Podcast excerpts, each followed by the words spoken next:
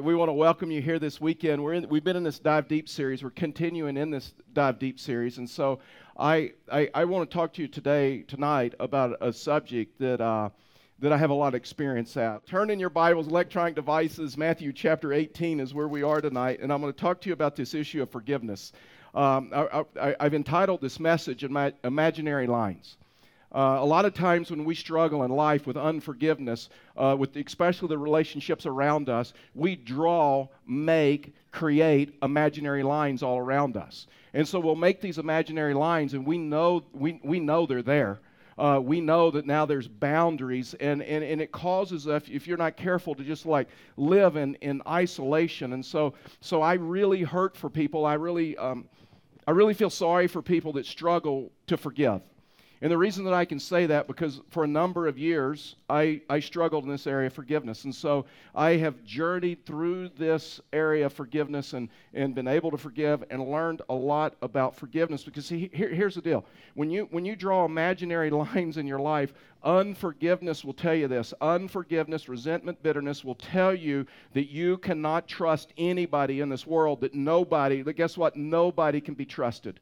And what happens with imaginary lines is it builds you into an area of isolation. And listen, isolation, what Scripture says, is just deadly. And so I'm praying that as we walk through this, that if you're struggling with forgiveness, that, that God would like help you, heal your heart, mend you, so that you're able to walk in forgiveness. And so we're going to understand some things just in a very uh, conversational way as we just walk through. I'm not going to read through Matthew 18. I'm going to tell you the story in a little bit. But the real question is, is, is, is how do you forgive? I mean, when you're, when, you, when you're carrying deep hurt, when you've, when, when you've been betrayed, betrayed, when you've been hurt, how, how do you forgive? Uh, those of you that, that may have gone through a divorce, and, and how do you feel that, about that person? Or how do you forgive that person that, that maybe betrayed you or hurt you or whatever? Or, or maybe you've been abused by a parent, or, or maybe you've been abused by someone in, in a position of trust, or maybe you were the victim of a crime, or, or maybe someone has gossiped about you, slandered about you, maybe someone's hurt your character integrity. Um, maybe you've been like ripped off by, by, by somebody, or maybe you've been neglected as a child, or maybe you were abandoned as, as uh, uh, by a parent, or maybe you were overlooked by a coach, or maybe you've been put down by someone, or maybe you, maybe you've had a vicious argument with someone, and all of a sudden you begin to throw up imaginary lines in your life. Uh, maybe you've been treated cheated out of a portion of, of an inheritance that was rightfully yours, and so so how how how do you how do you forgive? How do you forgive when it's just so hurtful and so painful? See, Jesus told, told, told, Simon Peter, Simon Peter put a number to it, and Simon Peter was like, So, how about this? How about seven times? We, we forgive seven times. And Jesus is no, uh, seven times 70. In other words, 490 times. And so I, I wonder, it's just my personal opinion. Uh, this isn't clear in Scripture, this is my personal opinion. That's 490. I, I, I was wondered if Jesus was trying to communicate there's 490 different ways to, to be hurt. Maybe that's what he was trying to communicate about this issue. And if, if, if, if you've ever been hurt deeply, then you know what it is to struggle, just, just to forgive. You know, and I'm praying tonight that if you're dealing with uh, unforgiveness or to forgive, that you don't deflect, that you walk right through this and just see what God has for you. The title of this message, Imaginary Lines, comes from childhood.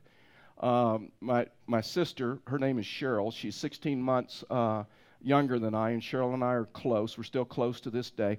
And so we were, we were on a family vacation my dad had uh, a 1967 Oldsmobile Delta 88. It's like a land barge. I mean, it's four door land barge. Had I mean, it, it had all of the bells and whistles. I mean, it's the first car I ever rode in. You could actually turn up the volume on the radio. People act like that's new. That was in 1967. You can change the you could change the station and, and, and all of that. But the but you remember those cars? Those of you that are my age, I mean, they had seat belts, but we didn't we didn't use them. We never took them out of the wrapper, right? and we lived. and, and so remember the bench seats in those days? And so, like, the back seat was like, I mean, it was like a sofa. It was like a, a fold out bed. I mean, you could literally run around back there when you were a kid. And so, my sister and I were in the back seat, mom and dad in the front seat, and my sister and I are, are in a fight And so my dad pull, pulls over, and he and my dad is not a happy camper. And so he turns around, he yells at us, and says, "You know what? I've had it with this fi- this fighting. So here's what I'm going to do. I'm going to draw an imaginary line down the back of this car. Charlie, that's your side. Cheryl, that's your side. Charlie, you don't get on Cheryl's side. Cheryl, you don't get on Charlie's side. And if if another fight breaks out, I'll stop the car again, and like everybody's going to get a spanking. And I'm like, well, what did mom do wrong? But uh, almost got a spanking then. so, so we get in the car, and, and this is like one of my dad's favorite stories to tell at, at, uh, when he was alive at, at different functions and reunions and stuff like that. So we get in the car, we're, we're, headed back on the road. About 30 minutes later, all of a sudden, Cheryl is like screaming in the back seat, and my dad's like, What's wrong? Am I going to have to pull this car over? And she says, No. She said, Daddy, Charlie is looking out my window. You know, that's what imaginary lines do in life, right? Imaginary lines, when there's issues, when there's unforgiveness, imaginary lines, you draw these imaginary lines, and there's rules, and there's regulations, and there's anger, and there's all of these other things. And see, see people with unforgiveness, whether it's marriage, relationships, church, professions, uh, whatever, will draw imaginary lines. And they'll have all kinds of imaginary lines in their relationships. You don't see them, but you know, you know they're there. And we'll say things like, well, that's my side and that's your side. And, and let's, we'll, we'll just have imaginary lines. We'll live together. We'll live in the same house. We just won't acknowledge each other's presence. We won't even act. We'll, we're going to live in the same house. We'll just kind of tolerate one another. And so when this happens, you're no longer in life giving relationships. See, unforgiveness, I'm telling you, unforgiveness will push you to isolation. Isolation will tell you nobody can be trusted, and these conversations aren't worth it. But what Scripture tells us as believers, as Christians, that we're supposed to be able to forgive. We don't, we don't live like the rest of the world. In fact, as Jesus taught us, and Jesus taught and says, Forgive us of our trespasses as we forgive those who trespass against us. In other words, the word trespass means a boundary line. It means trespassing. It means to, it means to step over Listen, forgiveness, the world, if you look up the definition of forgiveness in, in many different sources, the forgiveness is this forgiveness, just defined out, is defined out as releasing my right to, to retaliate. Forgiveness is admitting. Forgiveness is admitting that I've been wrong and I've been hurt but it, it's giving up my right to hurt you back or to retaliate. And, and so that, that's kind of the world's way, but, but Christian forgiveness goes even deeper. Christian forgiveness says this it says, I forgive you. I, it releases my right to retaliate, but I will do the very best I can to restore the relationship to the original form if possible. And that word, if possible, is so important. And we're going to understand that. See, see, Christians oftentimes struggle, especially because I have lots of conversations, whether it's by email or in my office, about this issue, issue of forgiveness. Christians many times struggle distinguishing forgiveness from trust. You can forgive someone without being willing to trust them. Trust has to be built, trust has to be reinstated sometimes. And so we just need, see, Christians a lot of times they get caught up, and I think one of the barriers is this. They confuse forgiveness and trust with like the same thing, forgiveness and reconciliation with the same thing. Christian forgiveness is this it, it, I release my right to retaliate. I'm going to forgive you.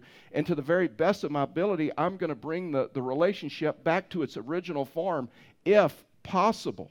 Mean, the prodigal son, right? The prodigal son uh, left, took his inheritance, and he went away. And he he, his, his, his life, his world fell out from under him, and he goes back home. And, and, and if, if you're familiar with the story, you know that the dad forgave him and brought him in and did not treat him as a, as a slave and didn't, didn't tell him everything that he had done wrong and judged him and all of those other things. And his dad reinstated the relationship back to its original form because it, it was possible. It was possible. And so we need to understand some things about forgiveness that there is a difference between, between forgiving a person and reinstating trust. I mean, a person that embezzles large sums of money and, and all of a sudden that person becomes a Christian. I have the responsibility as a Christian to forgive him, right? But I'm probably not going to put that individual in charge of the church finances. Right? I, I've forgiven him. These two different things. See, forgiveness is not ignoring what happened. Forgiveness is not pretending like nothing happened. Forgiveness, forgiveness is not saying that it was no big deal, it didn't really hurt, any of those things. Forgiveness is, is, is not ignoring the seriousness or the depths of the hurt or pain. It is coming to the place that, you know, we're just going to release my right to, to retaliate and then doing the best I can. As far as it depends on you, what Romans says, as far as it depends on you, just live at peace with everyone. In Matthew chapter 18, Simon Peter is like struggling with this issue of, of forgiveness. And, and, and, Simon Peter like puts a number to it, like I've already told you. He, he said it's like, well, I'll forgive him like seven times. And Jesus helped him to understand that forgiveness is not a statistic, it's an attitude. It's a way of living, it's a way of life. It's, it's just this attitude. So, so I want to give you two things this evening that if you're going to live without if you're going to live without imaginary lines, if you're going to live life without imaginary lines, without living in isolation and all of those other things, these two things are going to be really, really important for you. The first one is this: is I must choose to forgive because forgiveness is not a statistic; it's an attitude. So I must come to the place that you know what I'm I'm going to choose to forgive in advance. 1 Corinthians 13:5 says, "Love is patient and kind. Love is not jealous or boastful or proud or rude."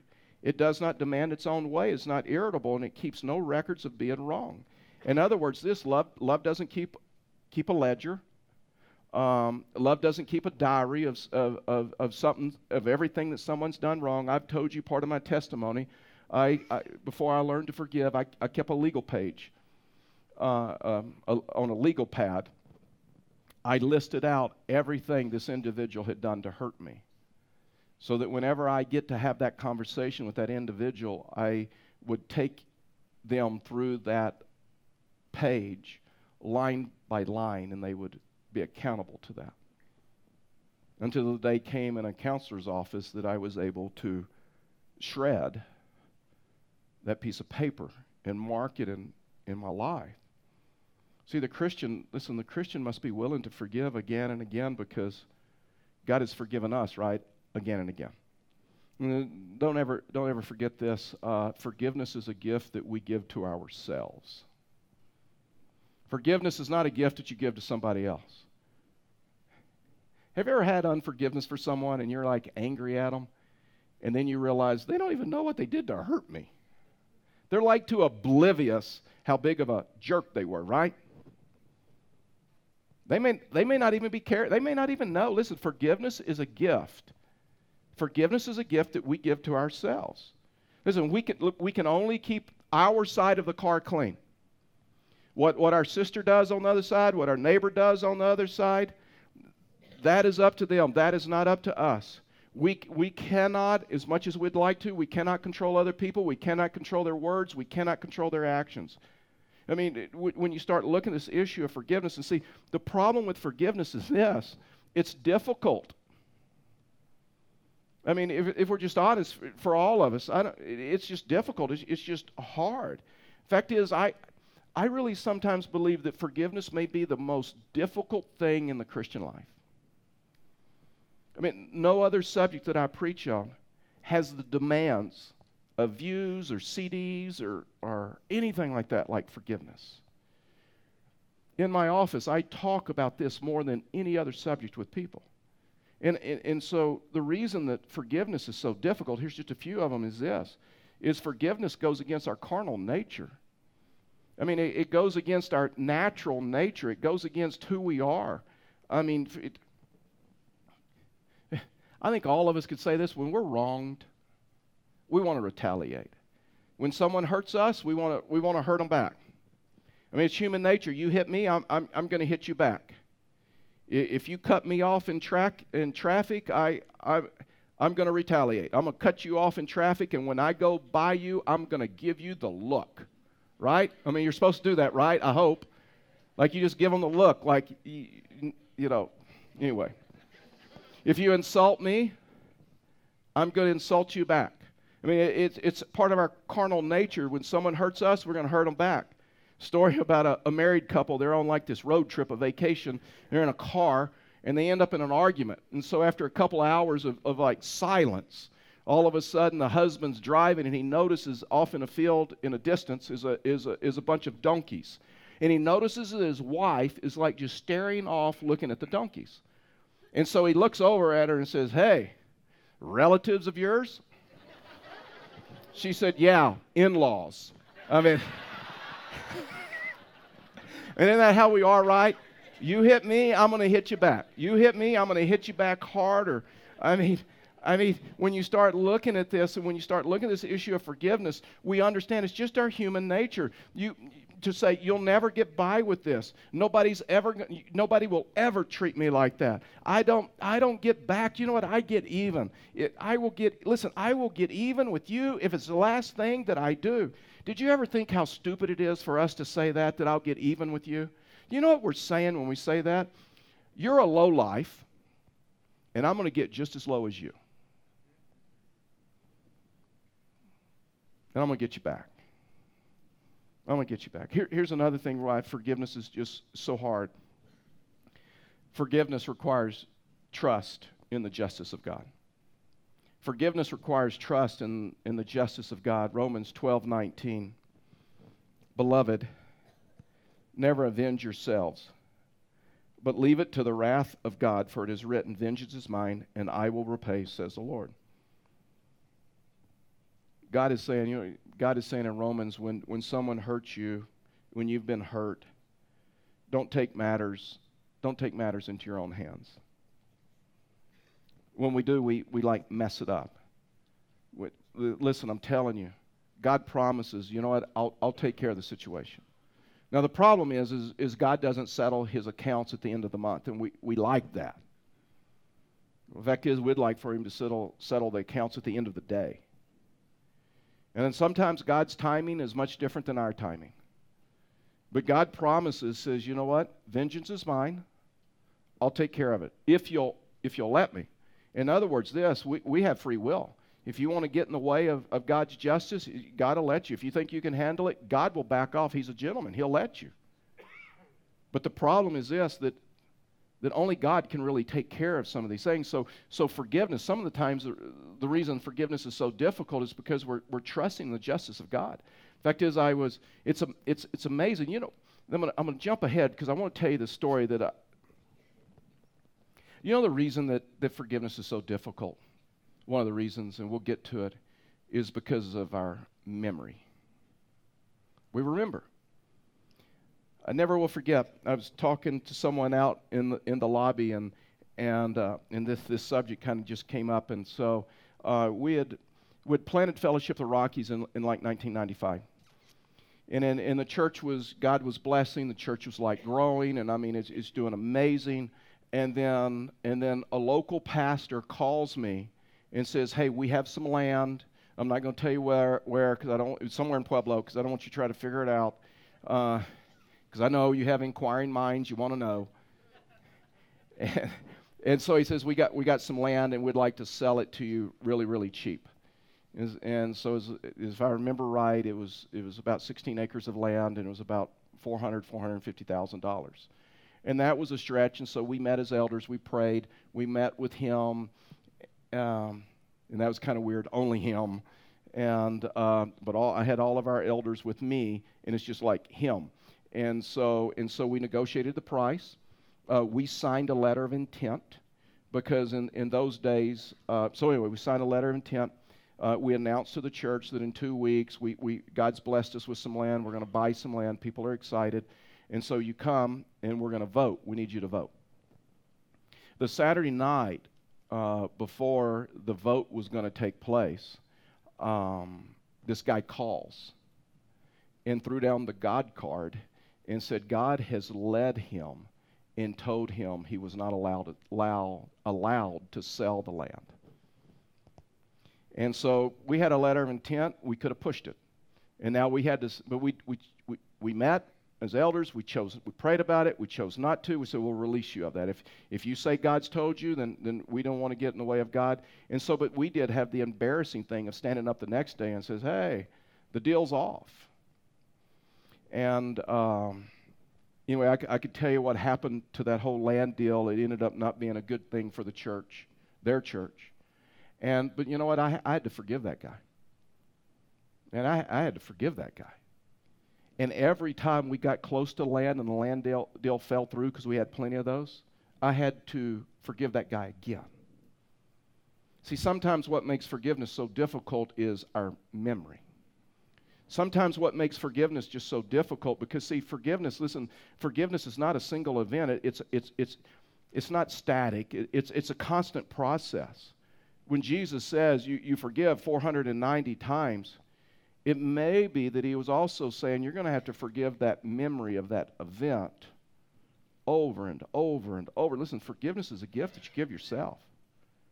The Bible, unfortunately, makes it very clear that there's a direct correlation of, of God's judgment of us and our judgment or unforgiveness of other people.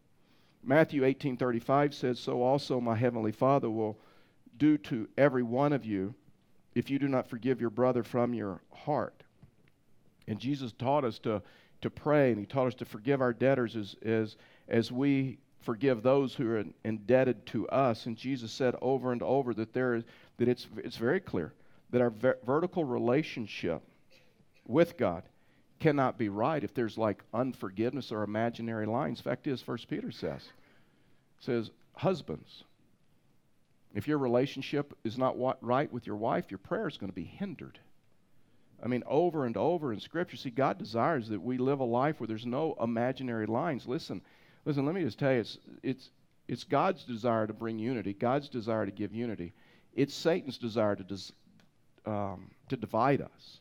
In marriage, it's God's design in marriage that two shall become one. Steven Furtick would say this It's God's design in marriage that two would become one. It's Satan's desire to make one two and put an offense between you and your spouse. Put unforgiveness to where you know that there's like these imaginary lines and it's just those subjects we, we just don't talk about. I mean, we're, we're, we're just going to tolerate one another. We're just going to exist. We're just, those, those subjects, that, that's like, that's like, that's like off the grid. That's, that's, that's, we're not going to talk about them. I mean, Matthew 11, 25 says, and whenever you stand praying, forgive. If you have anything against anyone, so that your Father also, who is in heaven, may forgive you your trespasses. Matthew 5:23 says, so if you off, if if you are offering your gift at the altar, I mean if you're worshiping, and there remember that your brother has something against you, leave your gift there before the altar and go. First be reconciled to your brother and then come and offer your gift. Listen, let me just tell you something about worship your worship cannot be meaning, meaningful and deep as long as you're alienated from someone else, as long as you have imaginary lines. If you have, I'm telling you, if you have an unforgiving spirit, it is going to block your worship. In your heart, it blocks the flow of God's blessing, what Scripture tells us in your life. Ephesians 4:30 says this says, And do not grieve the Holy Spirit of God, by whom you were sealed for the day of redemption. Let all bitterness and wrath and anger and clamor and slander be put away from you, along with all malice. Be kind to one another, tenderhearted, forgiving one another, as God in Christ forgave you. In other words, He wants your gifts to be used to the fullest. But listen, bitterness and unforgiveness and resentfulness acts like a sewage blocking the flow. I don't know about you, but I've never known a happy hater. And there's plenty of them, right? There's plenty of them in our society. There's plenty of them on social media. I mean, I have listened. We live in a time that it seems like somebody's. It seems like somebody's going to get offended over something, right? It's just like we have so many people that just carry an offense. I've never known a happy hater because any revenge, revenge you get is short lived and it always leaves you wanting more. And an interesting story. Edward Markham, I don't know if you know who that is. I was just recently reading an autobiography by him about his life. And Edwin Markham uh, was a great poet and writer, and towards the end of his life, he, he had like this terrible experience. He was, he was just about ready to turn 60, he was going to retire. And, and, and someone, a relationship around him, he didn't identify who he was, and a relationship around him, a man had, had embezzled had taken his lifelong earning to where Edwin Markham could not retire. He's broke. And so he writes and he says, I'm, I'm, I'm writing on a legal pad, I'm 60 and I'm broke. I'm 60 and I'm broke. And he, ha- he had to write because he had to put food on the table, but he couldn't write because he was consumed with hatred and unforgiveness. And so he, he said that he would just sit in his office and he would write just circles on a page, and he would just keep repeating, uh, uh, I want to forgive, I must forgive, I can't write, I hate this man, this man is destroying my life. And he poured his heart out to God, and God did something in Edwin Markham's life. And Edwin Markham wrote and said that at one point in his life, he forgave that guy. And it seems like heaven opened up and there was this blessing. And so he went back to the page and decided to write again. And he wrote this sentence. And he wrote this. He says, He drew a circle that shut me out, rebel, heretic. But love and I had the wit to win, and we drew a circle that took him in. And Edwin Markham went on to write some of the greatest poetry and writings of his life. He came into wealth and fame greater than he had lost in his later years. Why? Because he removed this obstacle of unforgiveness. Listen, I'm telling you, these imaginary lines of unforgiveness, it's, it, it blocks the flow of God in our life and our motivation that God has forgiven us, and as a result, we forget others, forgive others. Matthew chapter 18 is just the story of a king. Uh, uh, Jesus is teaching Simon Peter on this issue of forgiveness. And it's a story of a king, and a man had owed a king $10 million. And the king called for him. He told him he was going to throw him into jail. And, and he says, Give me a chance. I'll pay it back, which he never could. And he says, I'll pay it back. And he pleaded mercy. And the, the king says, I'm going to put you and your family in jail. And the guy pleaded for mercy. The king, for whatever reason, gave him mercy, forgave the debt. The man leaves, and he remembers that someone owed him $20. And he meets that man and he grabs that man by the throat and he says, Pay me the 20 bucks that you owe me. And the man says, Please just give me some time and I'll pay back, which is possible. It's possible to pay him back. And the man said, No, it is my right. If you cannot pay me, I'll put you and your family in jail. And he put him in jail. And word got back to the king. And the king called the unforgiving man back in and said, How could you do this? I forgave you of $10 million. This man only owed you. He only owed you 20 bucks. And because of your unforgiveness, I'm going to put you in jail. In Matthew 18, it's the most, to me, it's the most sobering word in Matthew 18. He says, I'm going to put you in jail until you can pay it back for your torment. Telling you, forgiveness is a gift you give yourself. Unforgiveness only torments yourself, it doesn't torment anyone else. Imaginary lines around you, it only hurts your, you and not anybody else. And so, if I'm going to live without imaginary lines, then, then, then the second thing is this I must practice the art of forgiveness. I must come to the place in life where I actually practice just the art of forgiveness. I, I it, it, it is an attitude. It is not a statistic, it is an attitude. And so there's three steps. There's three steps of erasing imaginary lines in your life. And so I, I'm just going to give these to you real quickly. And the first one is this if you're going to if you're going to practice the art of forgiving, if you're going to forgive, if you have that individual right now, and listen, I'm telling you, if you have unforgiveness in your heart, that individual's, that action, that hurt's already been brought to your mind. I'm telling you because it's always, unforgiveness is always under the surface. And so if you're going to practice the art of the forgiveness, the first thing is this you are to pray for the person who has offended you. Pray for the person who has offended us. Matthew 5:43 says this, you have heard that it was said, You shall love your neighbor and hate your enemy. I mean, Jesus is the one that, that, that hung on a cross, dying for our sins. And he said, Father, Father, forgive them, for they know not what they're doing. Could it be that there's some people that have forget, for, who have hurt you that they really didn't even know the hurt and the pain?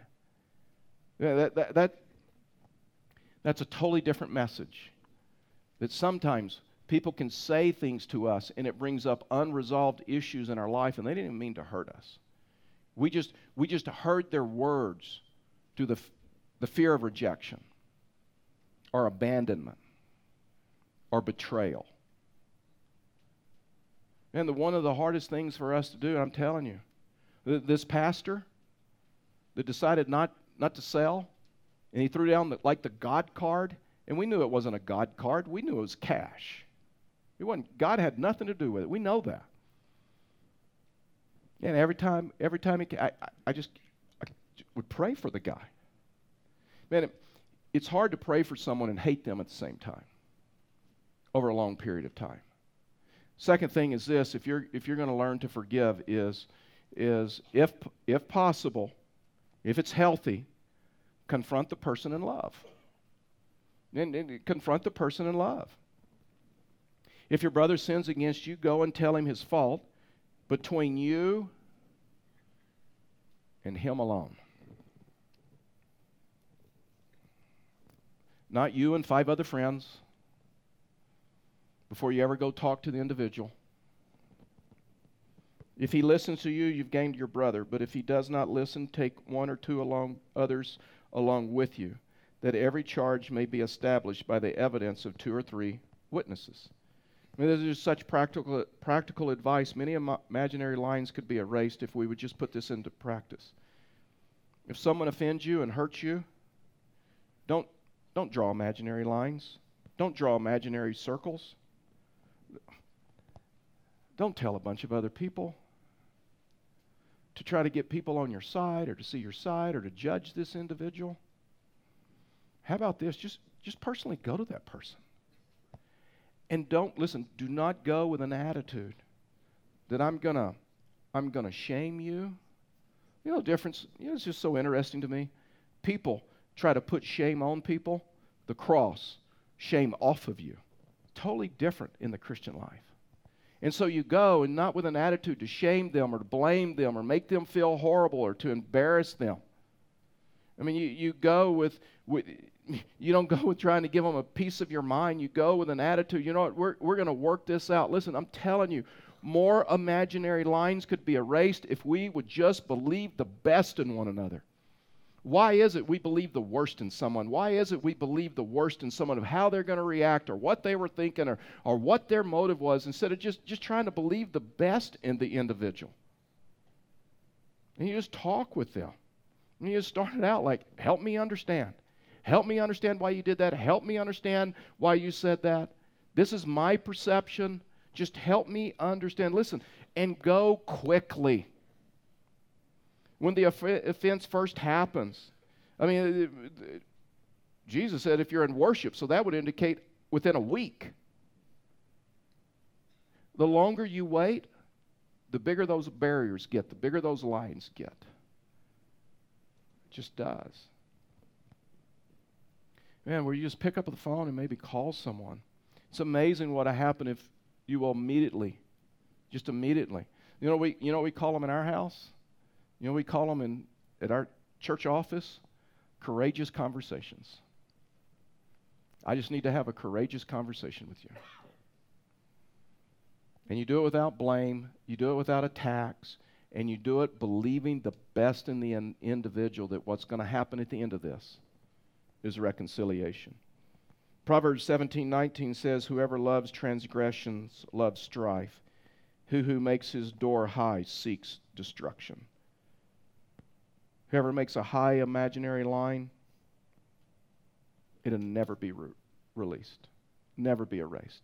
The last thing is this if you're going to forgive, express kindness to the offender. You just come to the place where you express kindness to the offender. Romans 12:20 says this, and this, this, is, this is the most often this verse is taken, just ripped out of context to mean something it doesn't mean. Here's what it says To the contrary, if your enemy is hungry, feed him. If he is thirsty, give him something to drink. For by doing so, you will, re- will heap burning coals on his head. Now, I've heard people say, you know what, I'm going to forgive them because that's like putting hot coals on their head. I hope they burn. I hope they suffer. I hope they, they're miserable. That's not what that verse is saying. In their day, whenever your fire went out in your house, you would go to your next door neighbor and you'd say, "Could I borrow some some coals to get my fire started to, for for to cook a meal or to heat a house?" And what they had was they would have a pot, and they would take that clay pot and they would take some of their coals, put their coals in that pot, and then you would take that hot that those hot coals in the clay pot and you would carry it on your head to your house. It's like in our day saying, "I'm willing to give you the shirt off my back." I'm willing, even though I'm offended, even though I'm hurt, guess what? I'll still be kind to you. Love. Love is not rude, even when you're angry. And I know this is challenging stuff for every one of us, right? And I believe it's something that is learned and it's something that is developed. But I also believe that God has design, designed us to live in such a way to where we do not have imaginary lines in our relationships.